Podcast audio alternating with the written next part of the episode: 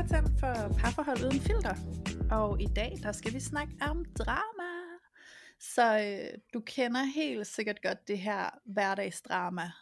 Åh, oh, det her drama, hvor at vi hakker på hinanden og nakker på hinanden, og det er fuldstændig drænende for vores energi, og vi sidder bare og tænker, jeg orker ikke mere af det her nu. Jeg gider ikke at gå rundt og have det her drama, hvor vi bare øh, skændes og er irriteret på hinanden, og du fatter jo ingenting. Så, øhm, så det her drama, det øhm, er ret interessant, det foregår rigtig meget, men der er faktisk også en måde til at komme til at forstå lidt mere, hvad det her drama går ud på. Og faktisk findes der et værktøj, der hedder Dramatrikanten, som er et terapeutisk værktøj. Jeg blev selv introduceret for Dramatrikanten første gang, da jeg var 24. Jeg stod i et øh, meget, meget hårdt og ja, sådan følelsesmæssigt voldsomt brud med en kæreste. Øhm, jeg gik til psykoterapi, og øh, min psykoterapeut, hun introducerede mig for Dramatrikanten, og den blev det vildeste gennembrud for mig, rent mentalt, til at forstå den adfærd, der egentlig skaber det her drama. Og øh, jeg er her jo som altid sammen med Julia. Hej Julia. Mm-hmm. Hej Louise. Kunne du, Julie, ikke tænke dig at introducere vores lyttere for Dramatrikanten? Jo, det vil jeg da gerne. Øhm, Dramatrikanten, den kan godt, altså den, den, den, det er en sjov en, fordi den er egentlig øh, utrolig kompleks, samtidig med, den også er utrolig simpel, og for mange ekstremt relaterbar, ligesom du også siger, Louise. Øhm, det hedder dramatrikanten, fordi at du lige nu skal prøve at forestille dig en trekant. Øhm, og der har vi øh, en trekant, og den vender på hovedet. Nede i bunden, så har vi offer, og i de to hjørner, så har vi henholdsvis krænker i det ene hjørne, og redder i det andet hjørne. Og så tænker du, hvad skal jeg dog bruge det her til? Øhm, og det vil jeg godt prøve at eksemplificere lidt, sådan at det bliver lidt mere håndgribeligt. Øhm, fordi når vi er i en relation, og vi bevæger os ind i den her dramatrikant, så er der en usund dynamik i parforholdet. Og øh, det er tit sådan, øh, og nu prøver jeg også at tale lidt fra, hvor jeg selv kommer fra, fordi at det nogle gange gør det lidt lettere at forklare noget, som kan være lidt svært at forklare. Øh, jeg har selv været rigtig meget i det hjørne, der hedder redderen. En redderrolle. Øh, når jeg er i en redderrolle, så går jeg ud og leder efter et offer, jeg kan redde. Øh, og når vi gør det, når vi er i den her rolle, så er vi inde i et drama. Og den her rolle, vi påtager os, det er noget, vi har med helt fra vi var små i vores barndom. Og øh, for mit vedkommende i redderrollen, så handler det rigtig meget om, at barnet ikke er blevet mødt i dets behov. Øh, og på den måde, så skal barnet finde ligesom en anden måde at være på i verden, når det ikke bare kan være. Øh, og det her lille redderbarn, det finder så sin anerkendelse i at kunne være der for andre, og imødekomme andres behov, og redde andre, og hjælpe andre. Så det betyder også, at øh, jeg helt personligt har øh, haft tendens til at finde nogle partnere, som jeg følte, jeg kunne redde. Øhm, og på den måde, allerede der, når jeg kommer fra min redderrolle, og er ude og lede efter et offer, så er jeg i et drama. Og når jeg er i et drama, så kommer jeg fra et meget ubevidst sted, fra et meget usundt sted, hvor at jeg forløs, forsøger på en eller anden måde at forløse noget gammelt med en usund og destruktiv øh, strategi, netop ved at være redder. Jeg håber, det bliver sådan lidt forståeligt. Øh, det må du lige. Du må supplere mig lidt, Louise, undervejs, hvis du synes, det bliver sådan lidt for komplekst. Men øh, der er redderen og offeret. Og grunden til, at offeret er nede i bunden, det er, fordi offeret på en eller anden måde altid er i centrum i en relation. Øh, og øh, ligesom at man kan være redder, så kan man også være en krænker. Og det er tit, når vi hører om de her sådan usunde forhold med en mand eller en kvinde, som, øh, altså hvis vi bare tager det helt ud i ekstremerne, så kan det være en mand eller en kvinde, som er voldelig over for sin partner, både fysisk og psykisk, eller en af delene. Så snakker vi om, vi om et øh, redder-offer, eller hvad hedder det, krænker-offer-forhold.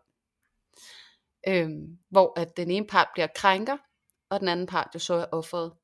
Og ligesom at øh, barnet øh, som lille kan konkludere, at jeg skal være redder for at blive set eller hørt, øh, eller barnet kan konkludere, at øh, jeg bliver krænket, så derfor må jeg selv krænke for at blive set og hørt, så kan et barn også øh, som lille finde sig til rette i en offerrolle, hvor at jeg skal være et offer, og det skal være synd for mig, for at jeg kan få noget opmærksomhed.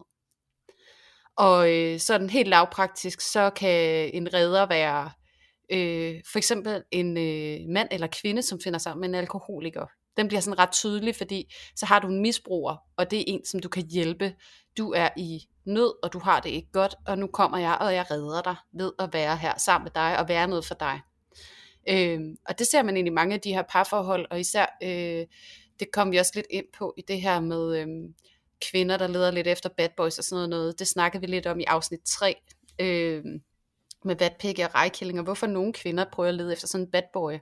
Det kan faktisk også godt have noget med den her trekant at gøre, øh, hvor de her kvinder, de tit føler, at de kan redde den her fyr, fordi han er jo en slem fyr, og han er måske også øh, lidt glad for at, at sniffe noget coke i weekenden, eller drikker også lidt for meget, eller laver sådan, har sådan lidt en småkriminel adfærd, og har haft et dysfunktionelt forhold til sin mor og far, og har aldrig rigtig følt sig elsket og set, og de tidligere kærester, han har haft, de har heller ikke været særlig søde ved ham, og og så sidder du som kvinde og tænker, den her stakkels fyr, nu kommer jeg og redder ham, og jeg bliver bare hende, som han aldrig har mødt endnu, og, og, og ender med ligesom at få løftet ham op af den her aske, han ligger i.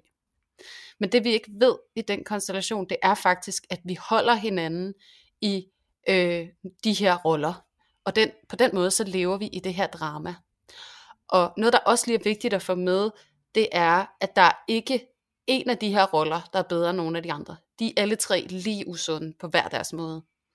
Øh, fordi at redderen kan også have tendens til at blive sådan offeragtig, sådan, hvor er det også synd for mig, jeg altid skal være der for andre, og der ikke er nogen, der er her for mig, og det er også synd for mig, og jeg er så alene med ting, fordi at redderen har det også med at føle sig utrolig ensom, fordi at man står her på toppen og skal hjælpe alle andre på en eller anden måde.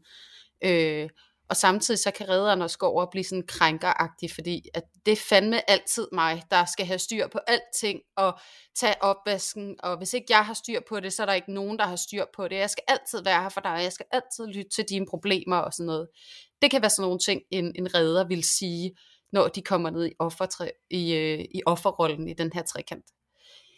Øhm, og det er bare sådan nogle lavpraktiske eksempler på, hvordan det kan se ud, øh, sådan ja, jeg ved ikke, Louise, om du har noget at supplere med, om, om vi skal have nogle flere eksempler, eller om du måske har nogle eksempler på, hvordan du kender til det, eller har mødt det i dit liv.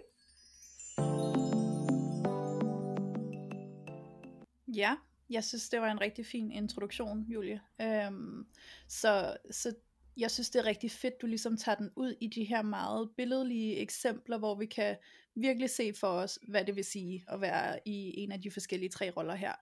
Øhm, det jeg også godt kunne tænke mig at komme omkring, det er det her måske lidt mere mikroperspektiv, hvor at det er en dynamik, hvor vi som enkelstående menneske godt kan bevæge os mellem de tre roller på skift i løbet af en dag faktisk.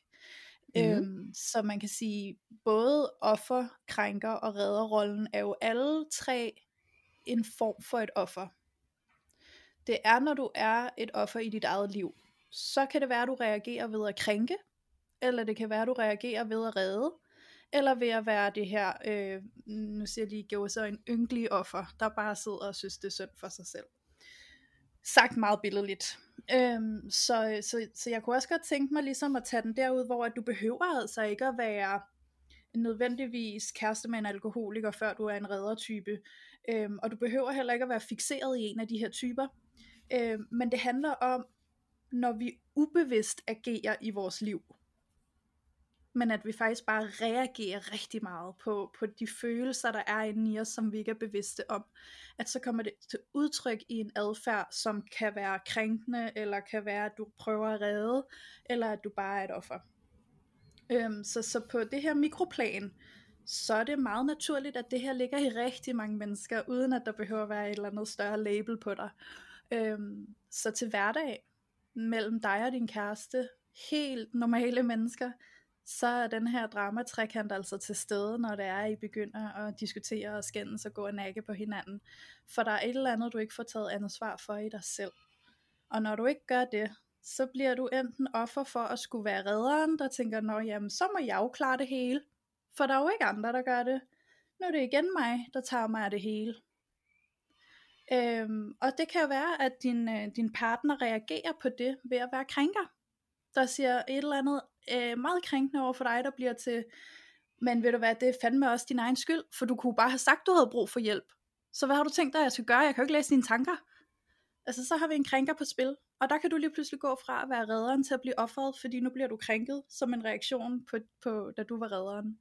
Så nu ved jeg ikke, om det bliver lidt kringlet, men jeg håber, det giver mening, hvordan vi kan shuffle mellem de her tre roller, og det kan ske meget hurtigt. Altså vi kan virkelig skifte hurtigt over i de andre roller, og det kan være et mønster, der sker gentagende gange i løbet af en dag, alt efter hvor bevidste vi er, og hvor gode vi er til at tage ansvar for os selv, og, og eje vores eget ansvar over for vores følelser, før vi bare reagerer impulsivt øh, på en ikke så konstruktiv måde, ved at vælge at sige det som.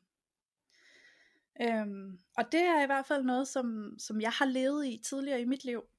Øhm, som sagt, jeg var hos en psykoterapeut, jeg stod midt i et øh, ret øh, øh, voldsomt brud i mit liv. Jeg tror, det var et vendepunkt i mit liv, hvor at det for good blev slut med at være sammen med de her bad boys, som jeg rodede rundt med dengang. Øhm, og jeg var hos den her psykoterapeut, som spurgte mig, Louise, kender du dramatrækanten? Nej, det gør jeg ikke, sagde jeg. Okay, og så viste hun mig den, og jeg kunne bare se mig selv i den der, og jeg havde det elendigt, da jeg tog derfra.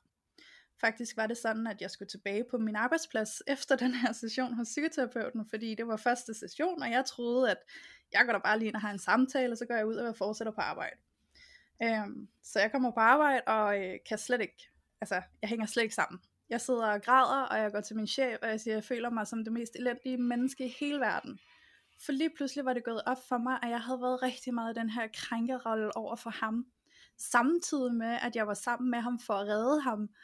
Og det var jo også synd for mig, når han ikke var god over for mig. Og så, så jeg vævede rundt i alle de her roller, og jeg kunne lige pludselig bare se det soleklart. Og jeg følte mig så elendig.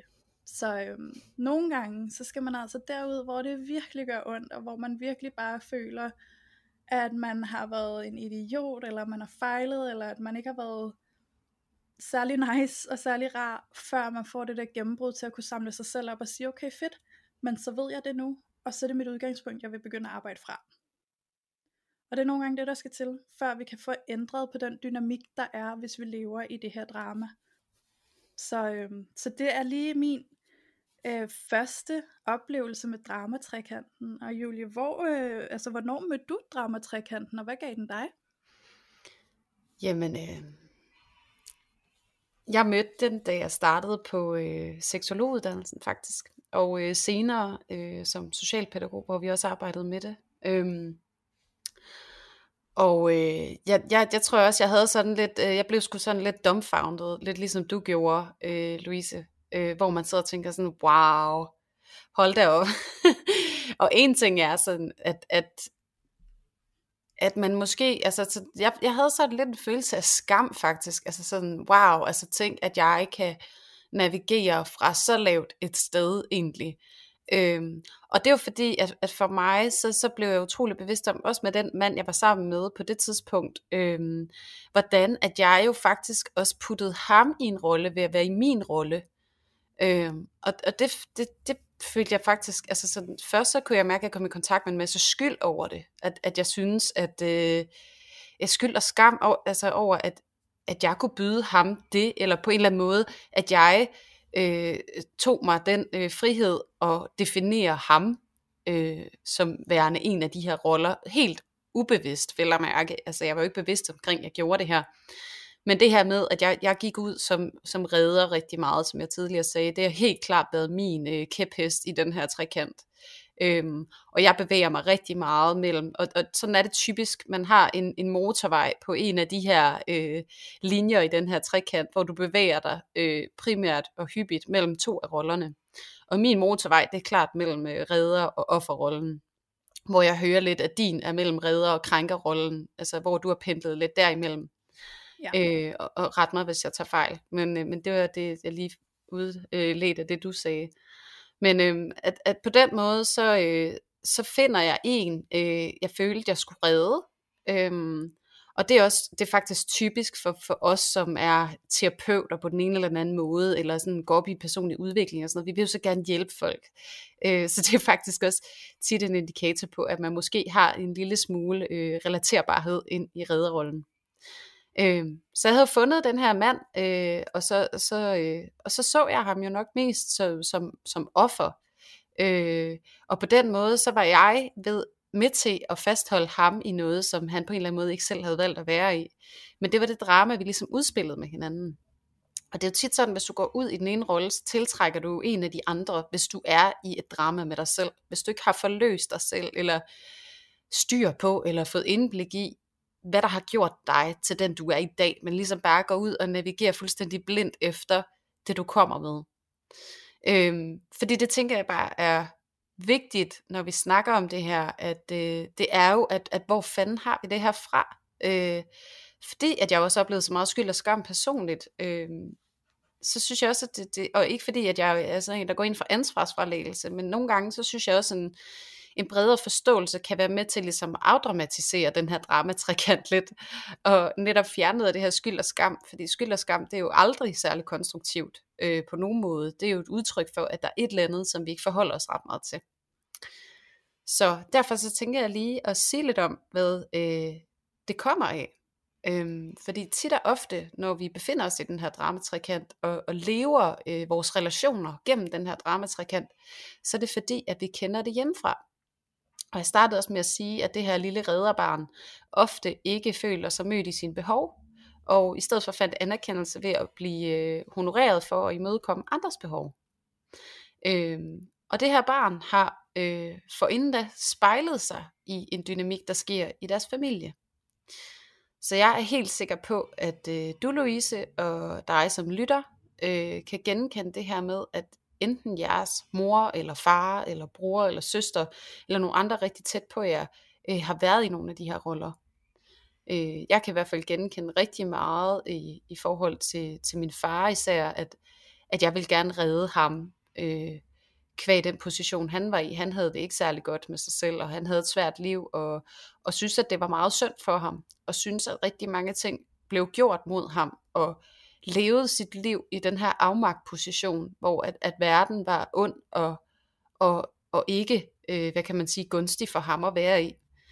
Øhm, så han var meget den her offerrolle, og, og et lille barn har jo ikke lyst til at se sine forældre have det skidt, så, så en måde at kompensere på kan jo være at gå ind og, og prøve at hjælpe sine forældre og sige, det er også synd for dig, og du skal ikke have det sådan at komme, nu hjælper jeg dig lidt, eller og, og tilsvarende så kan barnet også vælge at gå i en anden rolle, øh, som krænkeren for eksempel, og sige, det er fandme altid synd for dig, og gider du tage dig sammen, og jeg er træt af at høre på det der, og tag nu noget ansvar, og sådan kan mange øh, børn sige, især hvis de har misbrugsforældre. Så det er den måde, sådan, de kan vælge øh, at imødekomme deres forældre på, på den ene eller på den anden måde.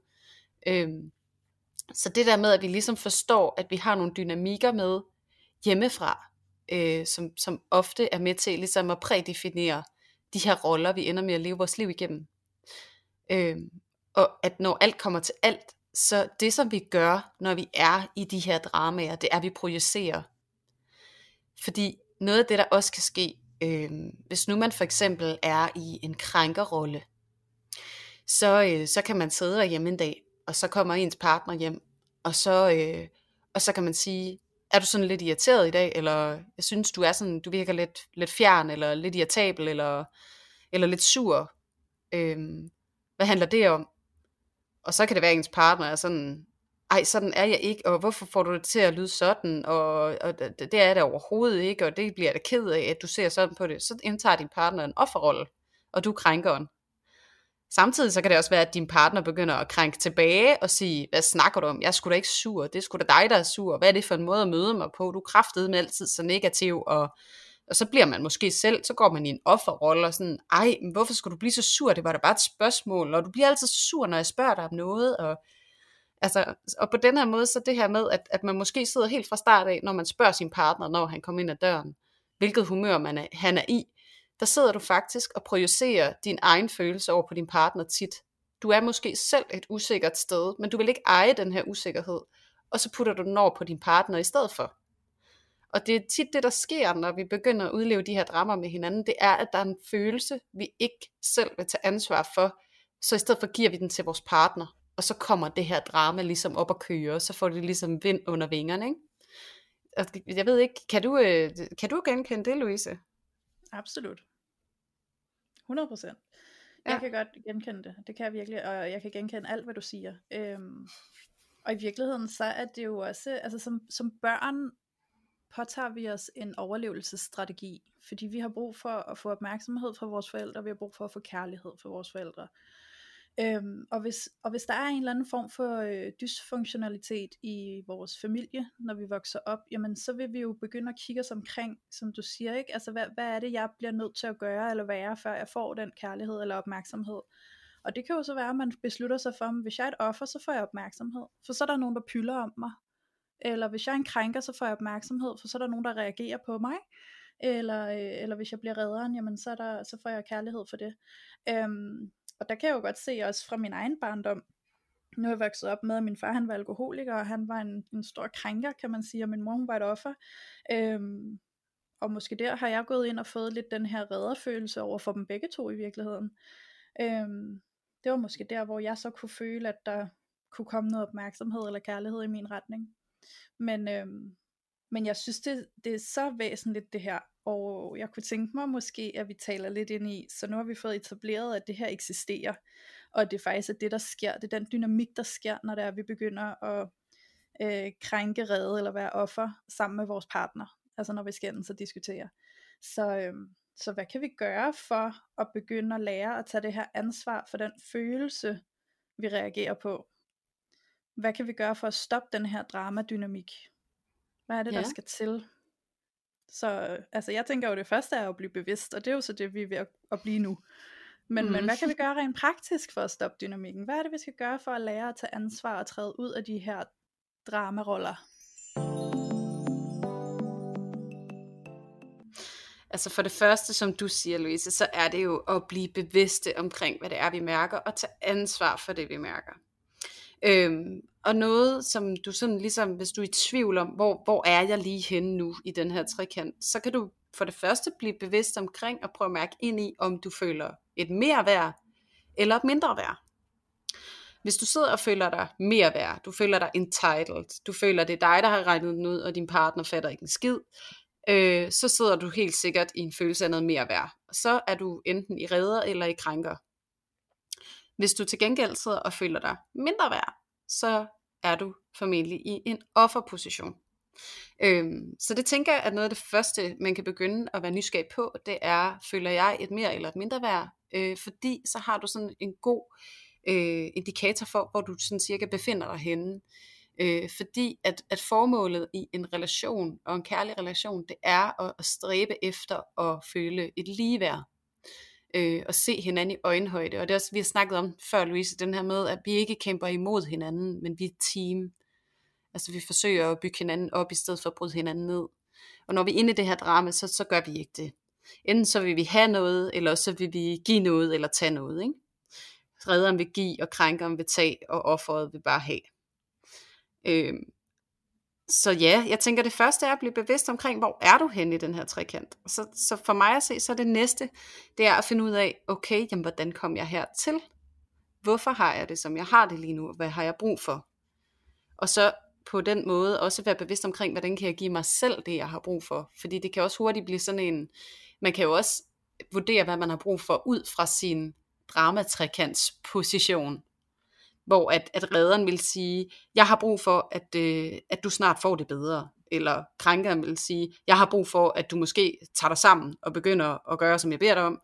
Og offeret, jeg har brug for, at du fylder mig op med kærlighed og nærvær, fordi det kan jeg ikke selv gøre. Så det, det, det kræver også en, en særlig bevidsthed på, hvor kommer det, jeg har brug for fra.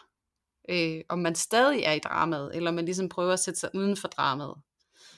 Men hvad tænker du, Louise? Øh, det var i hvert fald lige sådan det, jeg kom i kontakt med, da vi snakkede om det. Mm. Jeg tænker, at øh, det, som er yderst væsentligt, det er netop den her bevidsthed, og at trække den bevidsthed med ind i nuet. Så nu ved du det her. Nu er du bekendt med det her, og du kender til de her roller, og du kan begynde at spotte dem i dig selv. Så nu er det vigtigt, at du kan finde ud af at spotte dem, når de er i gang. Det vil sige, når det står på, at du spotter det, og bliver bevidst om, jeg kan høre, at jeg er en krænker lige nu. Det ved jeg, at det gavner ikke mig, og det gavner ikke min partner, at jeg er en krænker lige nu. Så jeg stopper, når jeg opdager, at det er det, jeg er i gang med. Og så finder jeg ud af, hvad er det så, jeg kan gøre i stedet for, eller hvad er det for en følelse, der er ongoing inde i mig lige nu, der får mig til at reagere sådan her. Og, øh, og, og hvordan kan jeg takle den følelse på en anden måde? Så nu sagde du eksempelvis, Julie, den der med at komme hjem og være sådan, øh, du virker sådan lidt irriteret i dag, skat. Øh, hvad, hvad er der galt med dig? Er du lidt sur eller hvad? Øh, at komme hjem og være krænker på den måde, det skaber jo ikke nogen god stemning, kan man umiddelbart lige sige. Øhm, det kunne være, at din partner i virkeligheden bare lige sad og var dybt koncentreret om et eller andet, eller måske bare er lidt træt, eller i dårlig humør på grund af et eller andet andet, og det kan jo være enormt svært for din partner så at åbne op for dig, hvis du lige har stået og været en krænker, for så har du lidt fået sat en mur op. Men hvad er det egentlig, der sker inde i dig? Hvad er det, der sker, når du bliver krænkende på den måde? Øhm, det jeg kan genkende i mig selv, hvis jeg gør sådan noget der, det er, at jeg bliver lidt usikker på, om det er noget med mig. Så jeg senser måske, at han virker lidt sur. Kunne det være mig, han er sur på? Jeg bliver lidt usikker. Så bliver jeg sådan lidt, lidt nervøs for, om der er et eller andet øh, med mig. Fordi at jeg bryder mig ikke om, hvis jeg får øh, følelsen af, at der, der er en eller anden form for afstand eller kløft imellem os, eller at der skulle være noget galt. Og, øh, og at så kunne det være, at jeg ikke havde adgang til at på en konstruktiv måde komme hen og sige, så jeg observerer, jeg bemærker, at, øh, at du virker lidt nedtrykt, eller du virker sådan lidt stille. Hvad handler det om? Sådan lige få afdækket fast og spørge nysgerrigt ind, hvad er det egentlig, der er med dig? Fordi jeg fornemmer, der er noget, og hvad er det? Inden du begynder at krænke på en eller anden antagelse om, at du allerede godt ved, at det sikkert har noget med dig at gøre, eller at du ikke gider at glo på et surt fjæs, når du kommer hjem, fordi du har altså bare en anden forventning til, at han skal sidde klar til at underholde dig. Øhm, så, så prøv lige at spotte det i dig selv, hvad det er, der sker, og så stop i det øjeblik, at du spotter det. Og så tænk konstruktivt i stedet for, så hvordan kan jeg måske lige møde ham nysgerrigt, inden jeg begynder at anklage for et eller andet. Mm. Ja. Det synes jeg også er en rigtig, rigtig fin pointe. og jeg tænker, at du netop taler ind i noget, som er mega vigtigt her, og en, en rigtig fin opmærksomhed, fordi noget af det, jeg også ser i de her dynamikker, det er, at du kommenterer på din partners punkter, der hvor du selv er sårbar. Så at det der med, og igen, det tager også lidt tilbage til, at vi projicerer det, som vi ikke selv kan tage ansvar for over i vores partner. Det, som, det, som vi ikke selv er klar til at, at, at imødekomme. Øhm, og så tænker jeg også i, i den her kontekst, og det ved jeg også, at du, du nok er helt sikkert er enig med mig i, det er, at vi snakker om det her med din og min banehalvdel. Øhm, fordi at det nogle gange også kan være en ret fin sådan mentalitet at have med sig, når at, at vi er omkring vores partner, når vi gerne vil noget med vores partner, det er også, øh, er jeg på din banehalvdel lige nu, eller er jeg på min banehalvdel? Fordi i, som reglen, så har vi faktisk ikke noget at gøre på hinandens banehalvdel. Vi har ingen ret til at gå og fortælle vores partner, hvem de er, eller hvordan de føler og har det. Øh, og der tænker jeg, og der ser jeg, at rigtig mange par, inklusiv mig selv, når jeg er i reaktion, øh, kan have sådan en tendens til at gå over og sige, du er også sådan, og du gør også sådan, og du gør det her, fordi du er sådan her, og nu bliver du vred, og nu gør du det her, og så den der med, at vi er meget over i at du det, altså vi duer den anden, du er sådan her. Mm. Øhm, og når vi begynder at gøre det, så er vi på vores partners, partners banehalvdel. Og der har vi ingen, intet at gøre. Så det der med at se sig selv i den rolle, og det er jo også en krænkerrolle, hvor vi begynder at fortælle den anden, hvem de er. Øhm, og når vi går over i den rolle, så det der med at blive bevidste omkring det, og lige tage et skridt tilbage, og så sige, undskyld, jeg kom faktisk over på din banehalvdel. Øhm, og så i stedet for at invitere til, hvordan vil du ikke fortælle mig, hvordan du har det? Øh, og så tage ansvar for, hvis vi er så meget i reaktion, at vi faktisk ikke kan håndtere, hvad vores partner har at sige i et øjeblik, og så tage ansvar for det og sige, jeg vil rigtig gerne høre, hvordan du har det, men lige nu, så er jeg ikke i stand til at have den her samtale med dig, fordi jeg kan mærke, at jeg kommer til at gå på din banehalvdel. Jeg kan ikke skille det ad lige nu. Øhm, Og det ved jeg ikke, om, om du har noget at tilføje til det, Louise, fordi jeg ved, det er også sådan en af dine spidskompetencer, sådan, hvordan vi kan kommunikere øh, på en kærlig og konstruktiv måde, når vi er i reaktion med hinanden. Fordi når vi er i den her dramatrikant, og de her ting udspiller sig, så er vi jo i reaktion på en eller anden måde. Øhm, så jeg kunne egentlig godt tænke mig at høre fra dig, sådan, om du vil knytte nogle kommentarer til, hvad, hvordan skal jeg gribe det her an, når jeg, jeg mærker den her lyst til at gå på min partners banehalvdel og fortælle ham, hvordan han er, for at hæve mig selv. Hvad skal jeg gøre? Ja, rigtig god pointe, Julie. Det er virkelig vigtigt, det du nævner nu. Øhm, det jeg godt kunne tænke mig, det er, at det kan lyde ret nemt i teorien. Vi kan sagtens sidde her og snakke om, øh, hvad skal man sige, og hvad skal man gøre, hvad skal man tænke på. Men det er ikke altid, det udspiller sig så snorlige, når det er i, i, i praksis, kan man sige. Øhm, og det er nogle gange der, hvor det kan blive svært at øve sig på en rigtig fornuftig teori, fordi der er også et andet menneske i spil. Øhm, så det jeg synes er et rigtig godt råd, det er, tænk over hvad du sætter i gang. Så hvis nu at du begynder at være krænker, redder eller offer, hvad er det du sætter i gang? Så, så den her øvelse for mig handler sygt meget om at mærke dig selv, inden du sætter noget i gang. For det er ikke altid det skide nemt at trække den tilbage, når først det er kommet frem og har sat en reaktion i gang i din partner. Fordi du kan meget velkommen hjem og, øh, og få en eller anden reaktion. Lad os, lad os vende tilbage til den her krænker, der kommer hjem og siger, ej, hvor sidder du bare og ser sur ud. Fedt at komme hjem til alligevel. Øh, hvad får du sat i gang i din partner lige der? For det er ikke altid, du bare lige kan sige, hov undskyld, jeg trådte over på din banehalvdel, det, det, det kan jeg godt se nu, jeg trækker mig lige tilbage. Det er selvfølgelig vigtigt at sige, hvis du har gjort det, men det kan være, at din partner allerede er blevet ramt nu. Og så er det ikke sikkert, at din partner kan medspille. Øhm, og derfra kan det så blive øh, et spørgsmål om, at det tager lidt længere tid at reparere det, du fik sat i gang. Det vil sige, så skal I måske lige snakke lidt ekstra meget om det, og du skal lige forsone lidt ekstra, eller I skal lige have noget tid hver for sig, eller aften bliver lidt præget af, at, at der blev sat noget i værk.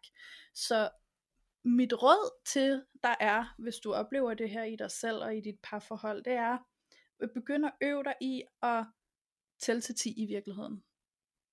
Så når du kommer ind ad døren, og du ser på din kæreste, der sidder i sofaen og ser sur ud, og du tænker, jeg gider ikke at komme hjem til sådan et surt fjes, så tæl til 10 og mærk dig selv. Og tag en beslutning om, hvordan vil du kommunikere lige nu, for at kommunikere konstruktivt, og få det bedste ud af det. Fordi de fleste mennesker kan med sund fornuft godt sige sig selv, hvis jeg lige nu vælger at sige, ej hvor ser du sur ud, hvad nu det? Hvorfor skal du sidde og være så sur? Så ved de fleste mennesker godt med deres sunde fornuft, det kommer jo ikke til at være et nice øh, respons, man får på det og det er nok ikke det, du ønsker dig i virkeligheden. Underbevidst kan det være, at du synes, det er lidt spændende at få det der dramaudspil, der kan komme, for så kan du lige mærke dig selv lidt, øhm, eller, eller du kan få lov til at hjerne den der følelse over, at du ikke helt kan rumme at være med. Men, men hele øvelsen, hvis du gerne vil udenom det her drama, det er at stoppe op og mærke efter, okay, nu kan jeg mærke, at jeg bliver irriteret, fordi jeg synes, han ser sur ud. Men hvad vil gavne mig og os bedst lige nu, hvis vi skal møde hinanden på en konstruktiv fasong, i stedet for at jeg bare bræller ud, at han ser skidesur ud. Øhm, og hvis du, hvis tungen slipper, og du alligevel kommer til at komme med en eller anden udtalelse, der er krænkende, eller, eller på anden måde ikke særlig konstruktiv, så må du jo rydde op. Så må du sige undskyld, jeg gik over på din banehalvdel, og så må du tage den kamp, det er at få ryddet op i det igen. Og øh, øvelse gør mester, så, så det her er jo ikke noget, vi gør i et snuptag det er en proces, du skal øve dig på, og du skal være indstillet på, at du nok gang på gang kommer til at opleve, at du alligevel får udtalt dig på en ikke så konstruktiv måde. Man lader det være din øvelse undervejs, man lader det aldrig være en sovepude. Ja, og så tænker jeg også, det, det er mega god pointe, du kommer med, Louise. Og så tænker jeg også, jeg, jeg kommer sådan i kontakt med det der, hvad er det, du i virkeligheden egentlig gerne vil have? Når du kommer ja. og siger, jeg vil ikke have dit sure fest. Nej, hvad vil du gerne have? I stedet for at vi fokuserer så meget på, hvad vi ikke vil have, hvad er det egentlig, vi gerne vil have, hvad, hvor er det, det kommer fra, det her. Øhm, og, og, og jeg har faktisk, jeg kommer i kontakt med, igen inddrager mit eget parforhold, tager filteret lidt af, fordi du har så meget ret, at det kan være svært at rydde op, og, og, og man kan ikke, når man er i reaktion, altid bare komme og være super konstruktiv, som, som du også pointerer. Og, og jeg har selv et eksempel, et, et for ganske nylig, hvor at jeg kommer hjem og er i pisse dårligt humør, fordi jeg har mega travlt med alle mulige ting og eksamener, og jeg ved ikke hvad. Øhm, og, og kommer hjem, og min kæreste han er egentlig glad, og står i gang med noget, og så kommer jeg, og, og med mit dårlige humør, og jeg kan ikke rumme en krammer, jeg kan ikke rumme et hej, altså der, der er bare lukket, ikke? Og han bliver sådan lidt, hvad, hvad, hvad, hvad sker der? Og, øh, og jeg sætter mig bare ude i køkkenet, hvor han er ved at lave noget. Øh, han er ved at bygge en sokkel. Og så sætter jeg mig bare og er sur, og, øh, og så går han. Og øh, jeg får det her, at han går til at betyde, at han slet ikke kan rumme mig i min vrede. Og så begynder jeg ellers at fortælle ham, hvordan at jeg føler mig øh, forurettet over, at han ikke kan rumme mig i min sårbarhed på en eller anden måde. Ikke? Så der begynder jeg jo faktisk at krænke ham og fortælle ham, at han er forkert, og at han ikke kan, og så er jeg selv et offer også, fordi at, at jeg føler, at han krænker mig, fordi at han ikke kan rumme mig. Øhm, og det endte da også med, at, at vi måtte altså, tage afstand til hinanden, og, og, og han sagde, øh, jeg oplever faktisk, du er meget på min banehalvdel lige nu, vil du godt gå hjem til dig selv, tak. Og det gad jeg slet ikke, fordi jeg var sur og tvær, og jeg var totalt caught up in my drama. Øhm, men det blev jeg så nødt til, fordi han heldigvis var insisterende på sin grænse. Øhm, men der blev det da også altså så ophedet, at der gik der lige et par dage, øh, før at vi fik vendt situationen. Vi blev gode venner igen den pågældende dag, og sådan blev enige om, okay, det var ikke så fedt. Vi trækker lige vejret, vi skal lige falde ned på jorden og finde ud af, hvad det handlede om. Øhm, men der gik et par dage, før vi ligesom fik snakket det ud, så det der med, at man kan ikke altid rydde op med det samme, og, og det kan være svært, fordi man er i reaktion, og jeg fik, altså, det jeg i virkeligheden havde brug for der, det var egentlig bare at mærke, at jeg godt måtte være der i, altså, i min sårbarhed, og at jeg ikke skulle være klar og imødekommende, øh, for jeg fik det til at betyde, at det skulle jeg altid være, øh, når han gerne ville sige hej til mig, mens jeg var et sted, hvor jeg følte, at det kunne jeg ikke rigtig rumme. Så det var jo den der med, at jeg jo i virkeligheden længtes efter, at han skulle rumme mig, som jeg var. Øh, det var jo faktisk det, det startede af, og så blev jeg en krænker, øh, og fortalte ham, hvordan han ikke magtede den opgave, i stedet for egentlig at tage ansvar for, at jeg mærker, at jeg får det sådan her, og at jeg bliver ked af det, og jeg får det her til at betyde det her. Øh, hvad handler det i virkeligheden om? Vil du ikke fortælle mig det? Eller få den krammer, jeg havde brug for, eller et eller andet, for det var i virkeligheden sådan noget, jeg havde brug for, ikke? men i stedet for, så gik jeg jo også ind i det her drama.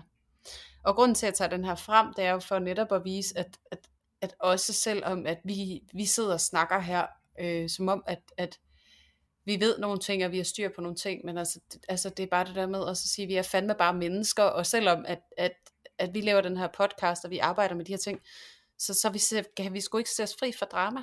Det kan vi ikke. Øh, jeg oplever det selv, og jeg, jeg er ikke altid i stand til at imødekomme det, eller rydde op lige med det samme. Så jeg er bare så glad for, at du tager det frem, at det netop er altså et vilkår på en eller anden måde, at, at vi også er følende væsener, som, ja, som kommer til at reagere. Men det der med, hvordan kan vi så rydde op bagefter? Jeg måtte gå til min kæreste og sige, ved du hvad, det, det må du undskylde. Og jeg var så fyldt op ja. af mig selv, at jeg ikke så dig, og jeg gik så meget over på din banehalvdel, og jeg har slet ikke noget at gøre derover. Det må du altså undskylde. Og det er øh. så fint, du får ryddet op der. Fordi det, det er jo også det, altså vi kan jo godt tåle, altså vi kan jo godt tåle sådan nogle situationer en gang imellem, men vi kan ikke tåle dem hele tiden. Mm-hmm.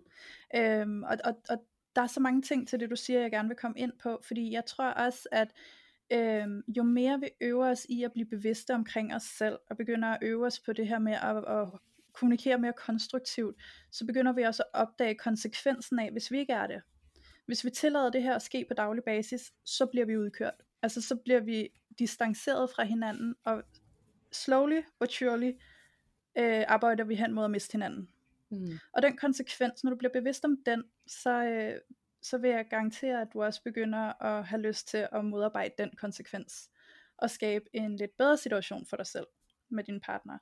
Øhm, så man kan sige, det der sker der, Julie, du var jo tydeligvis presset. Altså du var jo tydeligvis overbebyrdet med opgaver, der gjorde, at dit øh, humør, og jeg vil næsten sige hormoner, blev påvirket af det, og derfor kommer du hjem og har det, som du har det. Øhm, så der kan man jo også allerede kigge på med sig selv, hvor, altså, hvad der er sket med mig her, som har gjort, at jeg er kommet så langt op med ryggen mod væggen, at jeg bliver en væsende kat, ikke?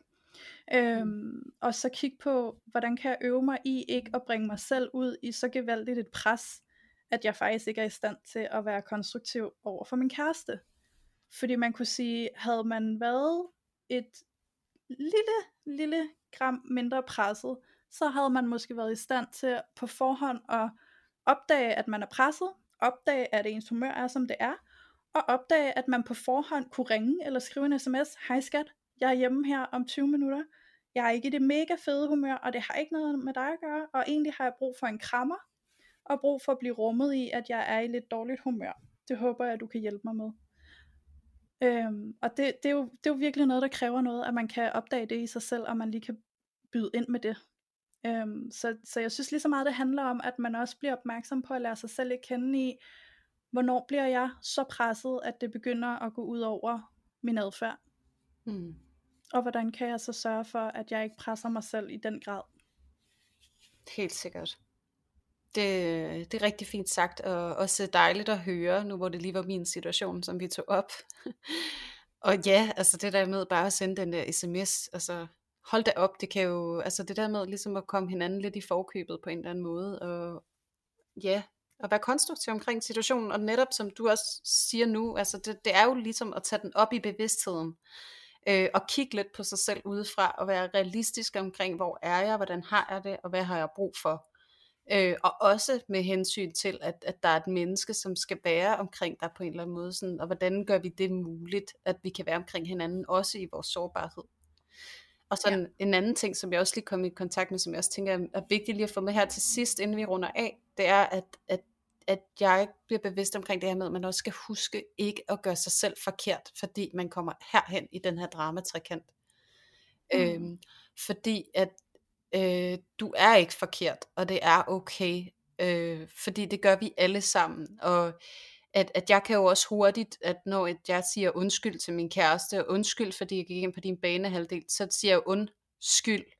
Så det betyder også, at jeg har noget skyld. Øhm, og det er jo i og for sig også fint, fordi jeg har overskrevet den grænse, men, men det er vigtigt i det, at jeg ikke kommer til at gøre mig selv forkert, fordi jeg havde jo også nogle følelser, som var afsættet for, at det her det skete, som jo også er okay. Så det er det der med, at det er ikke fordi jeg er forkert, det er ikke fordi han er forkert, det er bare fordi vi er to forskellige steder, og vi skal forsøge at mødes i det på konstruktiv måde, uden at give hinanden ansvaret for, hvordan vi har det.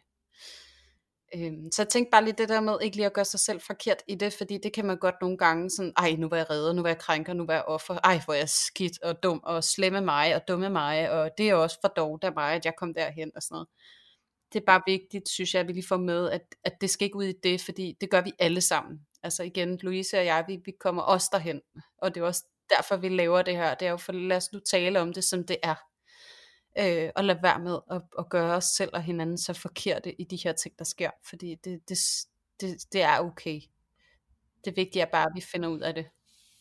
Ja, det er så rigtigt, Julia, og det er så vigtigt også at, at sætte fokus på, fordi det er bare et vilkår i livet at vi bliver presset nogle gange, og vi kommer derud. Og nogle gange så er vi det ubevidst, og andre gange er vi det bevidst. Og jeg tror, at det det hele handler om her, det er at vinde den der bevidsthed. Fordi med bevidstheden, der kan du trække dig selv ud af det, og ikke ende i den der øh, skruen uden ende, hvor du bare cirkulerer i det samme mønster hele tiden og hele tiden og hele tiden. Men faktisk finde styrken til at blive bevidst og trække dig selv ud, når du kan mærke det ved at ske. Og når det sker, så er du også bevidst om, det er sket, og så kan du finde ud af at rydde op i det bagefter. Øhm, så, så helt vildt vigtigt ikke at slå sig selv i hovedet og sige, øv, jeg kan tydeligvis bare aldrig lære det her. Øhm, det er ikke det, det handler om. Det handler om at være øh, bevidst og god til at håndtere det, når det er, du kan mærke, at du nærmer dig grøften. Ikke?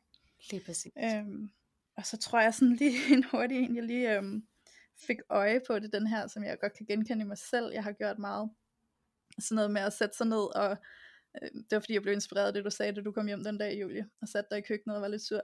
Altså at, øh, at sætte mig ned og være sur, og så sådan lidt forvente, at øh, min kæreste selvfølgelig forstår, at jeg har brug for hans kram og kærlighed og omsorg, selvom at jeg bare sidder og udstråler, du skal ikke røre mig.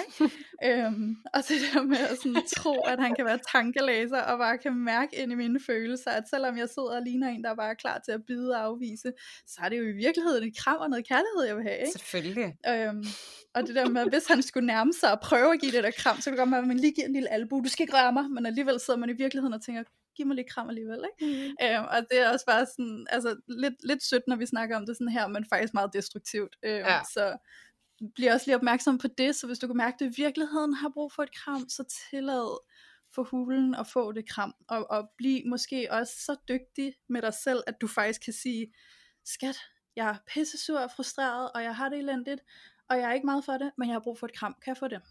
Lige præcis. Lige præcis. Skidegod ting lige at runde af med, tænker jeg. Øhm, ja. Fordi vi er lidt noget dertil. Jeg synes, vores afsnit er ved at blive lidt langt, Louise. det er fordi, vi har så meget på hjertet, Julie. ja, ja, det tænker jeg også. Det, øhm, ja, vi håber da i hvert fald, at I får en masse guldkorn med derude, og, øh, og I virkelig kan bruge det her til noget, fordi at, øh, det vil da være helt fantastisk for os alle sammen, hvis at, øh, vi kunne være med til at bringe lidt mere bevidsthed og lidt flere redskaber ind i det her parforhold. Ja. Så, øh, Ja, lad os endelig høre fra jer, hvad, øh, hvad I får ud af det. Hvad har du opdaget omkring dig selv i dagens afsnit om drama-trekanten? Det er virkelig spændende, så lad os endelig høre, hvad du har opdaget om dig selv, og hvor du føler, at du lige skal til at være lidt mere bevidst omkring dig selv. Mm. Øhm, det kan du dele med os inde i vores loge, som du er velkommen til at blive medlem af. Det er inde på Facebook, hvor du kan finde den under parforhold uden filter, lotion. Øhm, der er du meget velkommen til at ytre dig lidt. Lige præcis. Og også inde på vores Instagram, der er I også meget velkomne. Øh, vi er sådan cirka lige meget på begge medier, så øh, hvis du bruger det ene mere end det andet, så fortvivl ikke. Øh, det skal vi nok kunne finde ud af. Og øh, ja, send os også endelig jeres øh, spørgsmål eller potentielle emner, øh, ting, øh, dilemmaer og udfordringer, I godt kunne tænke jer at høre om her i podcasten. Øh, det er altid kærkommen, og øh, vi vil elske at øh, få jer med ind i det, fordi at, øh, det bliver både sjovere for os, og helt sikkert også for jer. Så øh, det gør I bare. ja. Fedt. Jamen, øh, tak for i dag alle sammen, og tak for i dag, Julie. Tak for i dag, Louise. Så snakkes vi bare ved. Ja, hej hej.